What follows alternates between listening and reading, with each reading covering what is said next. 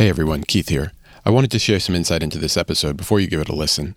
This episode is an unreleased conversation I had last year with Chief Sustainability Officer Sam Israelit as part of last year's ESG series. On that series, we featured leaders who are finding bold new ways to create a more sustainable world for everyone. After hearing Sam, I encourage you to go back and listen to the other ESG episodes that feature Francois Faelli giving insight into our ESG capabilities, Sasha Dushnowski sharing some of the ESG work we've done with the Nature Conservancy and some awesome work we did with the Marshall Islands, and my friend and mentor Julie Coffman, who talks about our impactful DEI work inside and outside of the firm. We hope you find all of these episodes interesting, and we're looking forward to recording a lot more in the future. Take care and have a great day.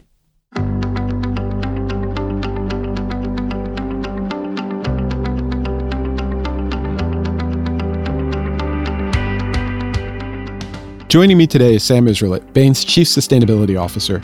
Sam joins us as part of our ESG series, where we'll be spotlighting some of the leaders inside Bain, sharing our expertise, and touching on the importance of finding bold new ways to make a positive impact on our clients, in our communities, and inside Bain. In this episode, we'll discuss his journey to Bain, his journey to becoming Bain's first Chief Sustainability Officer, and some of the work that Bain is doing internally in the ESG arena. Sam, good to have you here. Great to be here. Nice to talk with you, Keith. Sam, we always start by just helping people get a sense of who we're talking to and their backgrounds.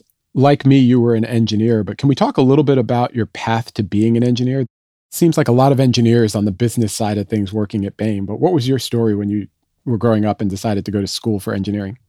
When I was a kid, I just liked to take things apart and figure out how they worked. And, you know, it was one of those just hobbies. It drove my mother nuts because she'd find pieces of everything all over the place, but because I wasn't very good at putting them back together again. But I always enjoyed understanding how things worked. And then at the same time, this was the, you know, when I was in high school was really when the the computer was starting to be right. kind of popular, the de- the birth of the desktop computer. And you know, I just thought it would be a really interesting thing to go study around you know, how do computers work and electronics and everything. And so that's what led me into engineering. It was one of those times when the TRS 80 and the Commodore VIC 20 and 64 were sort of putting it affordably in people's homes. That's right. right. Really the, the, the original IBM PCAT, which had all of a 20 megabyte hard drive. Now, you go and decide to do engineering, but you also stayed for your master's like me. Was that an easy decision or something you knew on the way in? I didn't know it when I went in, but it was something that when I was there, as when I was a senior, Harvey Mudd had a program that you could stay for a fifth year and do your master's in engineering. And you know, for me, this was I was having a really good time, and and again, it goes back to the electronics. Was having a lot of opportunities to play with kind of what at the time was new, the microprocessor, and learning how to use microprocessors to develop systems, basically building computers and you know actually being able to get my hands dirty on that. And i just wanted a chance to keep doing that. I thought it was a really exciting time and i was loving what i was doing. And so i applied and was accepted into the program and was able to do the fifth year to, to get the master's really in kind of digital control systems. Right. And afterwards you put that into use at hughes aircraft as an engineer. What was that like for you? Is that what you expected? And did you think that was going to be your career for the foreseeable future when you joined I did. I was going to be an engineer for life. I was one of those people that just loved what I was doing. Hughes at that time was an amazing place. The you know they were all focused on just what's the the coolest and best technology they could develop. They didn't pay a lot of attention to profit at the time. It was just after they'd been purchased by GM, so the mindset was still we don't really have to pay attention to profit. We just have to build really cool stuff. And uh, of course, that led to lots of problems in the defense industry it was a great time to be there and just we worked on some fascinating technologies and you ended up though deciding to go back to business school was that based on something that happened at work or something you knew that you wanted to do because you had some other interests outside of work or what yeah, for me, it, it was a bit of a surprise. I hit the glass ceiling in the defense industry. And what that meant is that I was too young to be doing some of the things that they were actually asking me to do and it was starting to limit what I could do. I, I couldn't get kind of ahead in the company without kind of understanding the business side. I was great on the technology side, but you know, when I'd go into discussions, I didn't really know that language of business. And so I chose to go back to business school so that I could learn that new language and bring it kind of into my kind of capability set so I could have these discussions with the higher up people. And so that for me was, you know, just a, a really great discontinuity in my career that let me step back and, and just try something new. And when you when you went to school, I think you went to Sloan. So we actually got to campus at MIT the same year back in 1991. Yeah. Did you have a dream job in mind when you went there of what you wanted to do on the back end?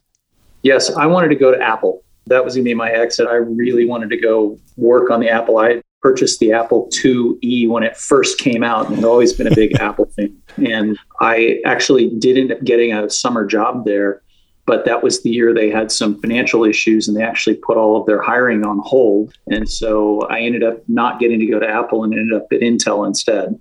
It is pretty amazing, I'm sure, for some of the people listening today to think that within our lifetimes, there was a struggling company in the Valley named Apple. Yes, exactly. So they've come a long way since then. They certainly have, as I sit here recording part of this episode on an Apple device. Sam, you ended up graduating and going into consulting after Sloan, but what type of consulting did you do? Was it strategy consulting? No, I actually worked with a spinoff of one of my professors, and and I did a couple of different things there. That a, a, lot of the the interests I had at that time were around computer simulation, and there were some professors who worked in an area called system dynamics, mm-hmm. that is a you know a discipline developed at MIT, and it's really applying engineering principles to management and using computers to model out behaviors and, and to test different strategies. And so I really was I worked for a boutique consulting firm for a couple of years, helping companies with things like scenario planning. Right. And uh, it was it was just a really good. It was my first kind of entry into more the management side of work. And you know, how can you apply things like inventory policies? You know, are, are really they're engineering concepts that you know you can model in a business sense as well. Right. It seems like a nice middle ground between where you were and where you're trying to be. And you ended up making the transition to a company some people might recognize differently, but Arthur Andersen uh, yes. at the time. And did that get you further towards the business side and the strategy side?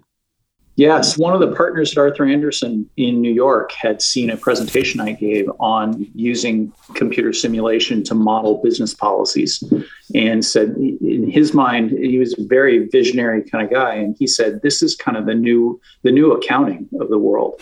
And you know, he had the vision of creating using computer simulations as a way to for companies to have an alternative form of kind of balance sheet and income statement. So he recruited me to come in and figure out how to do that. I was there for for several years where it really morphed into becoming how can we use computer simulations to support management decision making so anything right. related to you know state different state models we were building or discrete event models linear programming things like that yeah and as somebody who did some linear programming as an ac it's funny to think about how far away in the future it seemed some of the things you were talking about you know to use management systems to support decision making. Today is something you just look at in an app on your phone and you know what to do. Yeah. Well we just finished a project where you know we were in a team meeting and i was talking with one of the te- with the team about it. I said you know why don't we just run a monte carlo simulation for that? And it kind of blew their mind because they're like well we didn't think about that.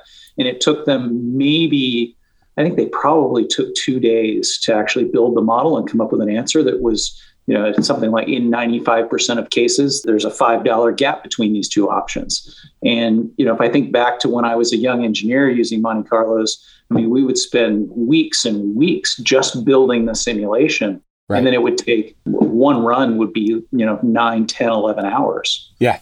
Yeah. I used to run my linear program overnight, just basically start yeah. it and then come in the next day and hope that it didn't crash or, or that's know, right. Prompt me oh, with a. I left off that one variable, and I got right, right, right. Yeah. Exactly, exactly.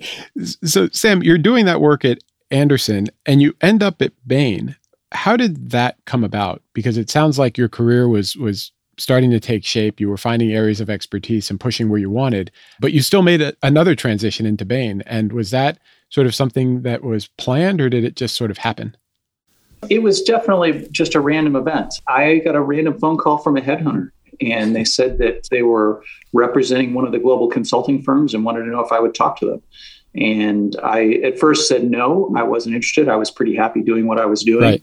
But you know, this particular recruiter was you know pretty aggressive, and he kind of said, "Look, I will do anything to get you to come talk to us. They're trying to found an IT practice, and you seem like a perfect candidate. And so I gave him a challenge and told him that if he was in O'Hare Airport as I flew through that night, I would be willing to meet with him for 30 minutes in the Red Carpet Club. And uh, sure enough, he showed up and he told me it was Bain. And I knew about Bain from business school, but had never really thought about going there. Hadn't really thought about moving into more strategic consulting. And but you know, I was impressed enough with what he said that it was worth kind of taking the next step. And so uh, I actually did go, you know, end up talking to Bain. And I think some of the people that you talked with are still here. Yes, absolutely. Well, they they kind of set me up because the three people that did my first round of interviews were Steve Berez, Bob Bechek, and Chris Zook and you know you probably couldn't pick a better crew of people to kind of represent Bain. And so I came out of that interview. I told my wife it was going to be just an interview and I probably wouldn't do anything with it. And I came home and said, That's an amazing group. I want to work at this company because I just had such a good time talking with them and what was possible. It was just a very different approach to consulting on what someone could do than we had in the big five.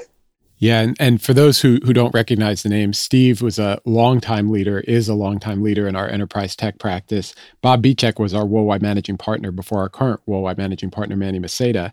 And Chris Zook has authored, I don't know, Sam, three, four different books at this point? Yeah, at least. Right. And so that is quite the best of Bain first round. Who was your second round interview if that was your first round? Yeah, that's it was a, a whole crew from the Boston office, many of whom are also still here and uh, including like Phyllis Yale, who was eventually or was the office head at the time, was another person who was very good. I mean, she's the one when they did make me the offer.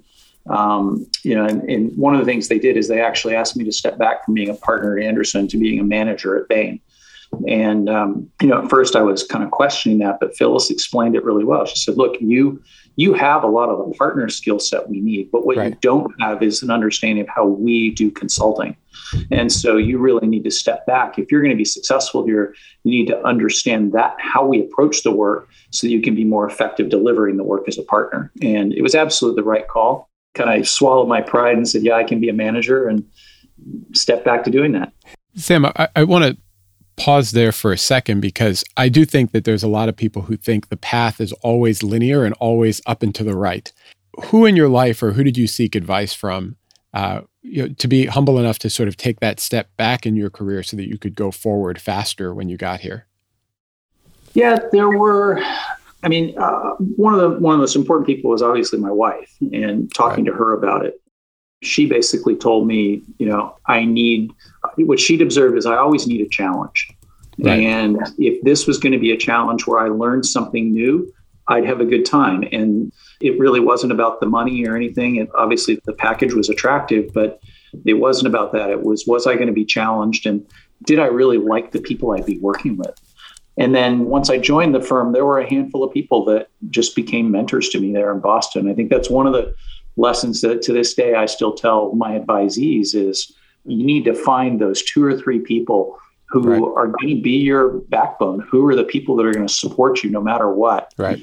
Just because you're you, not because it's their role or anything. And right. so I think that's a really important part of the career journey is early on identifying who's that internal network that's your sponsor group.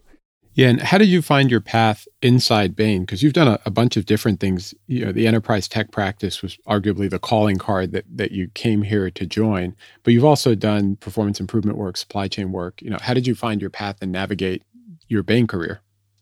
For me, I always look for kind of it's a little bit like I just mentioned. I look for opportunities to learn something new. And you know, I, I get bored doing the same thing over and over again. And so I joined to help co-found the IT practice with Steve and did that for a couple of years. My true love has always been operations. I love getting right. my hands dirty. It ties back to my engineering background and my prior work at Hughes, where I kind of built distribution networks and things. Yep. And so you pretty quickly end up kind of, if you mix operations and IT, you end up in supply chain. And so, you know, I started doing some supply chain cases and I really loved that type of work. And I can remember back, you know, right after I made partner, I was talking with the office head at the time, Dave Johnson, and just told him, I said, look, anytime that somebody in the firm has a problem in supply chain with anything from managing suppliers through manufacturing, distribution, logistics, inventory, or planning, especially in consumer products and retail, I want to be the guy they call. he kind of said, That's a great aspiration. It's big enough to kind of keep you fed.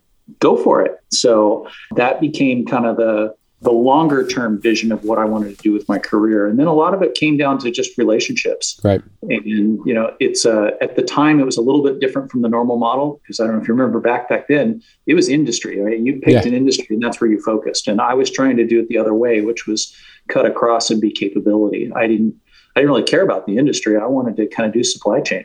Right. And that was different. But it, it, was kind of the, you know, the touchstone for me throughout my career was finding opportunities that built up that expertise across the extended supply chain. Yeah, and it's not surprising at all that DJ or Dave Johnson, you know, encouraged you to do that. Uh, I think he tended to be very supportive and forward thinking on a lot of things. That would Absolutely. be one of them. Absolutely. And that's a time we didn't have a lot. We, you know, we'd done a lot of operations work. We'd done a lot of manufacturing work in isolated cases across the firm, but we hadn't really built up a supply chain practice. And there were a handful of people that were very active, people like Miles Cook in Atlanta. Right. Who, you know, that's where he had kind of staked an early ground. And it took me under his wing and really gave me the opportunity to build that expertise with him as well. So, talk about the move to San Francisco. You made partner in 2004, so sort of delivered on sort of the career aspiration when you joined Bain. But you moved to San Francisco, and what did you focus on when you got out to San Francisco? Yeah, the move to San Francisco. So I'd had secret ambitions to get to the West Coast. I was raised on the West Coast, and so I'd, I'd always wanted to get back here. But I got married out of business school and ended up staying on the East Coast. DJ reached out to me and asked if I'd be willing to move to San Francisco for a year to support one of our new clients out here. He basically said, uh, We have a big transformation going on. We need somebody who knows something about supply chain to go out and lead the team for that right. part of the work. And would you go? And so uh, I convinced my wife to at least give it a shot. Uh, the firm moved us out here in early 2007. I timed her. It was 19 hours and seven minutes after we landed. She said, "Wow, California is really nice." And at that point, I kind of knew we were we'd made it. That's amazing. Now, while you were out there, you did set up some roots. I'm looking at you on your your virtual Zoom background here, and I think you put more roots down than just where you decided to buy a house and live, right? Yes, exactly.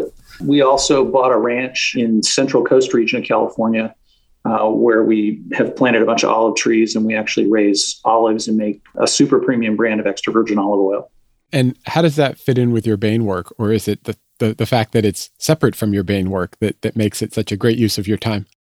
Well, that, and that's actually, it's for me, it's therapy, right? It's the, you know, it's when things get really stressful at work and I need to kind of take a mental break, you know, I can go drive the tractor or go out and prune trees or bottle oil do things that just you know help me kind of take my mind off the what might be kind of I might be wrestling with at work, and that just gives me a break to think differently. And so for me, it's relaxation and a chance to de-stress.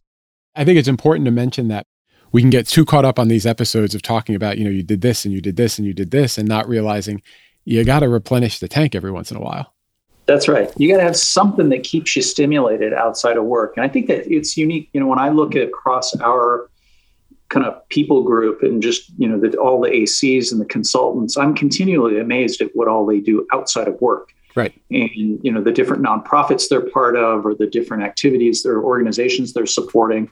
It's very few of them have to do with I'm a consultant in this particular. You know, it's a business related thing. Yeah. It's I'm on the board of you know the homeless shelter or the you know SPCA or the food bank or something else. They're you know they've always got something else going. I think that just it makes our people really well rounded. Yeah, I, I agree. I, I find that I get energy from the work that I do. So work isn't you know stressful, and I need something outside of work to balance it out. But I do like getting outside the MBA sort of Ivy League bubble every once in a while and and seeing you know what's going on in the world from a totally different lens, and it's it's yeah. tremendously refreshing.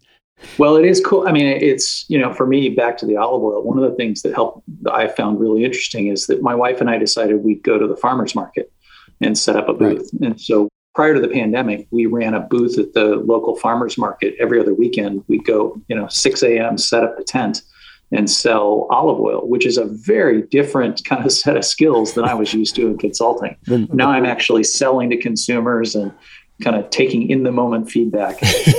That's amazing. That's amazing. Sam, if we fast forward a little bit, your career plays out in San Francisco doing the work that you're doing, and you get a call about being our first chief sustainability officer. Can you talk about how that role was introduced to you? Yeah, so it actually didn't start with a formal role. At that time, we didn't actually have a chief sustainability officer. In 2019, I got a call from Vicki Tam, who leads our social impact practice, saying, you know, we've done a lot of work in SI related to economic development and education. We want to add a third pillar to our SI practice that's on the environment. And we'd like you to come in and actually lead that and get it built up. And so I thought a lot about it. And it fit with a lot of my interests. You know, my wife and I've always been very supportive of kind of a lot of the, the environmental causes, and you know, we're very active outdoors. I'd done a little bit of work with with the Nature Conservancy on a project back in 2014, and just had a fantastic time with them. And so I said, sure, I'd love to do that. What they didn't tell me is that also included this little thing called our own sustainability. And Stephen Tallman, bless his heart, kind of said, it, It's no work at all. You've got a team in India that does everything. And you just kind of have to say yes, and everything's good. And so we took that on. And it was a really amazing journey. You know, it's when I, as I started to dig into it, I don't ever like to leave anything alone. You know, if it's running on, can we improve it? And so I started looking into it, and along with you know a handful of people like Martha Moreau and others that were supporting the our social impact work, we decided we would put together a, you know, what we wanted to be an industry leading sustainability program. And so we started putting that together. And part of that, we came out of that as we as we got into the pandemic, we started thinking about what are our commitments, and we decided we really did need to make this a formal role. So I talked to Manny and a few others in the firm, and we agreed that we'd create the chief sustainability officer role, and I would be the first one.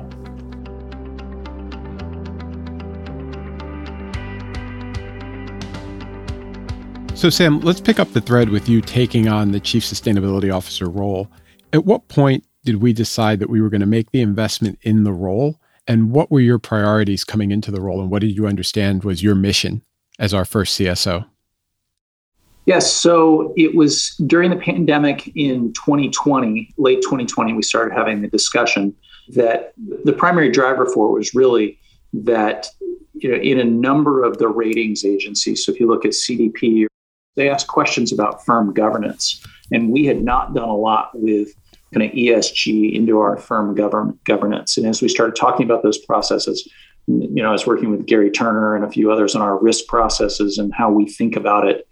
You know, we we realized we needed someone officially to do this, and so that's how we kind of got the idea of the role.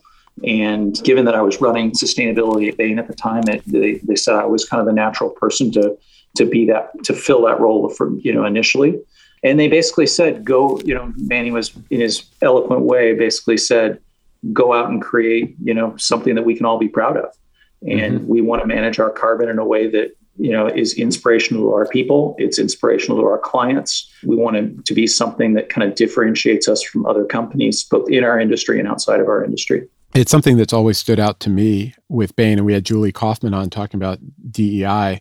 It's we like to advise clients and help them be the best versions of themselves. We like to have an impact on our communities, but like I say, we also eat our own cooking, and we try and and take ourselves as a client and do what more than we tell advice. ourselves to do. Exactly, exactly. And so, what are your priorities in the role as you as you step into it?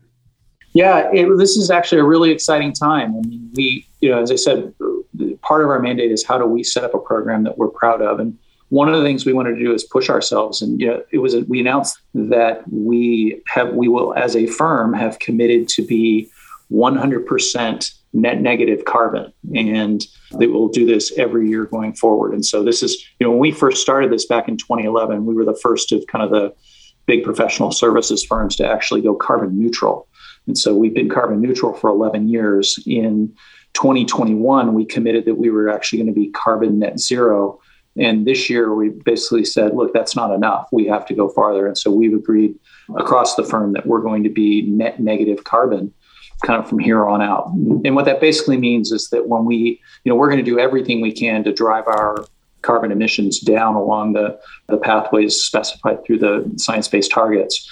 But with the residual carbon that we still emit, we will offset those emissions using carbon removal offsets. So we'll actually be taking carbon out of the atmosphere, not just avoiding it being emitted somewhere else.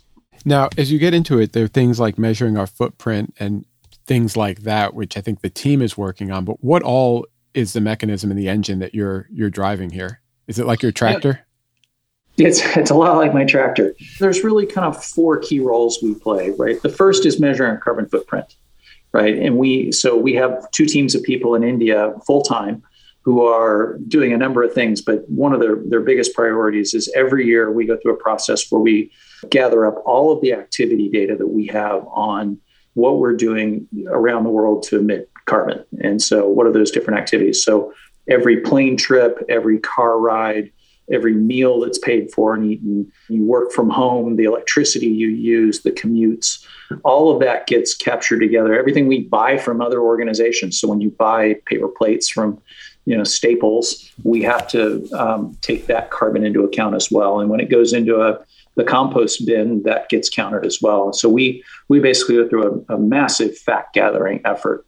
Mm-hmm. Once we built that model, we then work with a partner who goes in and actually translates that into here's the actual carbon emissions for that. And so that gives us our footprint. Mm-hmm. There's a lot of, as you can imagine, there's a there's 50 different sources of data that we've got to go track down right. and you know just managing all that data complexity is a huge amount of work and the team in india does an amazing job keeping all of that kind of in one place and under control. And then the second thing is what do you do with all that data and what does it mean for how we act as a firm? That's right. The second one is then what do we do about it? That's right. And we've got a number of initiatives that we are either sponsoring or trying to actually execute. So, you know, if you look at our emissions overall, in a normal year, I won't, I won't, include the pandemic because our emissions are much lower than they would normally right, be. But right. if you go back to 2019, roughly three quarters of our emissions are related to business travel. And right. so, you know, one of the things we did was we actually signed the one and a half degree letter for with Science Based Targets Initiative, and we set our science based targets. And the one of the things we will do is we will reduce the emissions intensity of our business travel by 30% over the next five years. And so, you know, that that's one of our biggest objectives. And then the second one is reduce our scopes one and two emissions absolute or in absolute terms by 30% over that same period.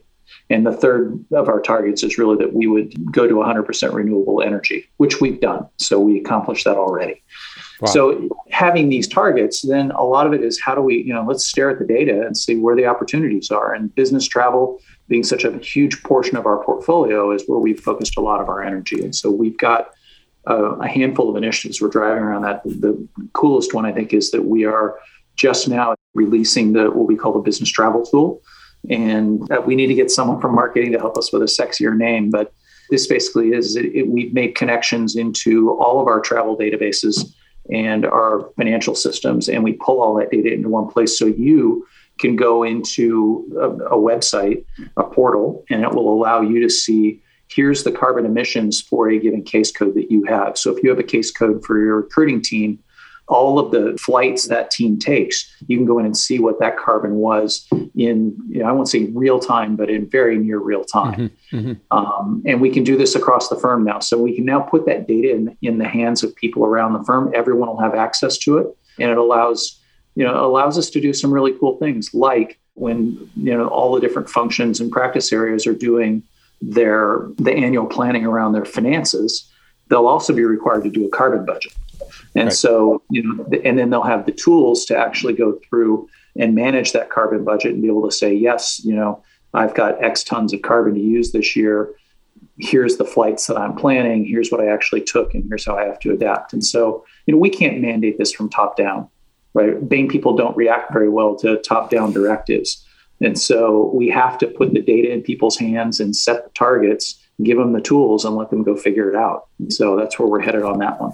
Yeah. And, and it's funny because I've, I've had conversations with clients where we tell them, you know, what gets measured is what gets managed. That's right. I always tell them the same, similar thing. You get what you measure.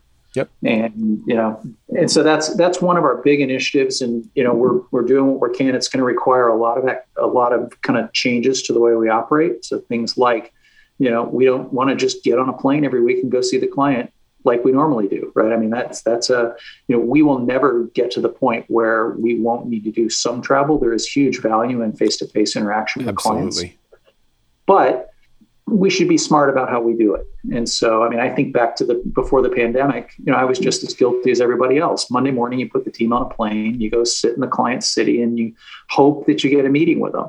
And, you know, I can remember pushing back on my team who was saying, Do we really need to do this? And I said, Well, you know, there's the off chance. And, you know, I was just lazy.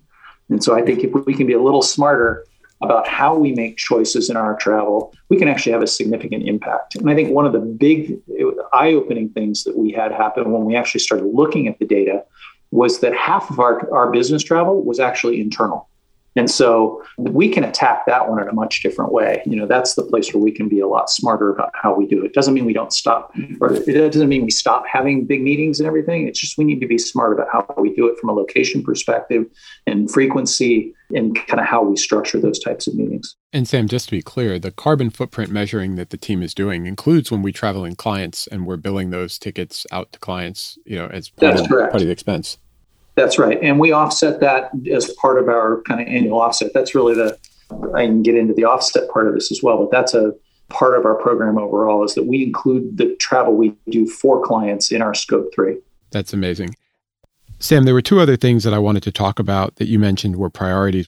One was the reporting that your team is doing and the purchase of offsets. And why don't we start with offsets and talk a little bit about the role that's playing in the work that you're doing inside Bain?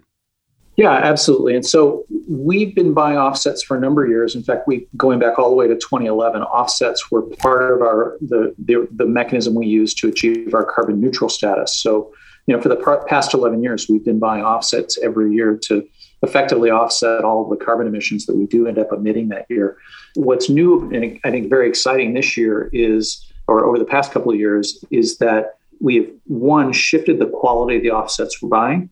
So, you know, traditionally we were buying inexpensive kind of carbon avoidance offsets, you know, the typical kinds of things you get from projects to replace cook stoves in, you know, some country or, or things like that. We've shifted from buying those to, to buying what are called carbon removal credits. And what this means is the actual project is something like reforestation or you know using solar power or wind mm-hmm. power things that actually take carbon out of the well solar power and wind power would be a carbon avoidance but it's projects that actually take carbon out of the atmosphere like reforestation. Right. And we've increasingly been buying those types of offsets for all of our portfolio. This year for the first time we we are investing 100% of the money we spend on offsets will be to purchase those types of offsets and going forward, we will continue to focus our investments in, in projects in those areas. So lots of natural climate stuff, natural climate type solutions. And the last part of what your team is doing is similar to some of the stuff that Julie Coffman's team is doing as part of our Chief Diversity Officer's office, which is holding ourselves accountable. In Julie's case, they're publishing the DEI report and sharing some of our data publicly, which is something we never would have done 20, 25 years ago. Can you talk about some of the work your team is doing to hold ourselves accountable by sharing data publicly? Yes, absolutely. So, and it was pretty cool. Back a few years ago, one of the, I guess this was back in 2019 or 2020.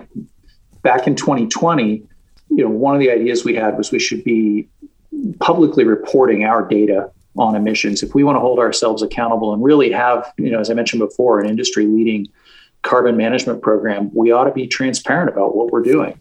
And so, you know, we did a screen and we came across the CDP, which is an organization that basically provides carbon reporting standards for investors and or, or companies and, and even government organizations on what are their carbon emissions and what are they doing about it.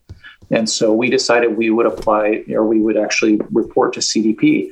This was a big change for Bain, right? You know, if you think back 20 years ago, we didn't even have business cards, let alone you know tell people anything public about us because we didn't want that kind of information out there. But it was really amazing to see how quickly the firm got behind you know our first public reporting effort. And so we um, report to cdp on an annual basis now. I, am super happy to kind of say always say that we we've received an a minus score from cdp you know we actually had I, I learned that we actually had applied to cdp before this the year before, there was a random consultant in Boston who was responding to an RFP that the client asked if they needed a CDP score. And so they had actually submitted on behalf of Bain without anybody knowing about it.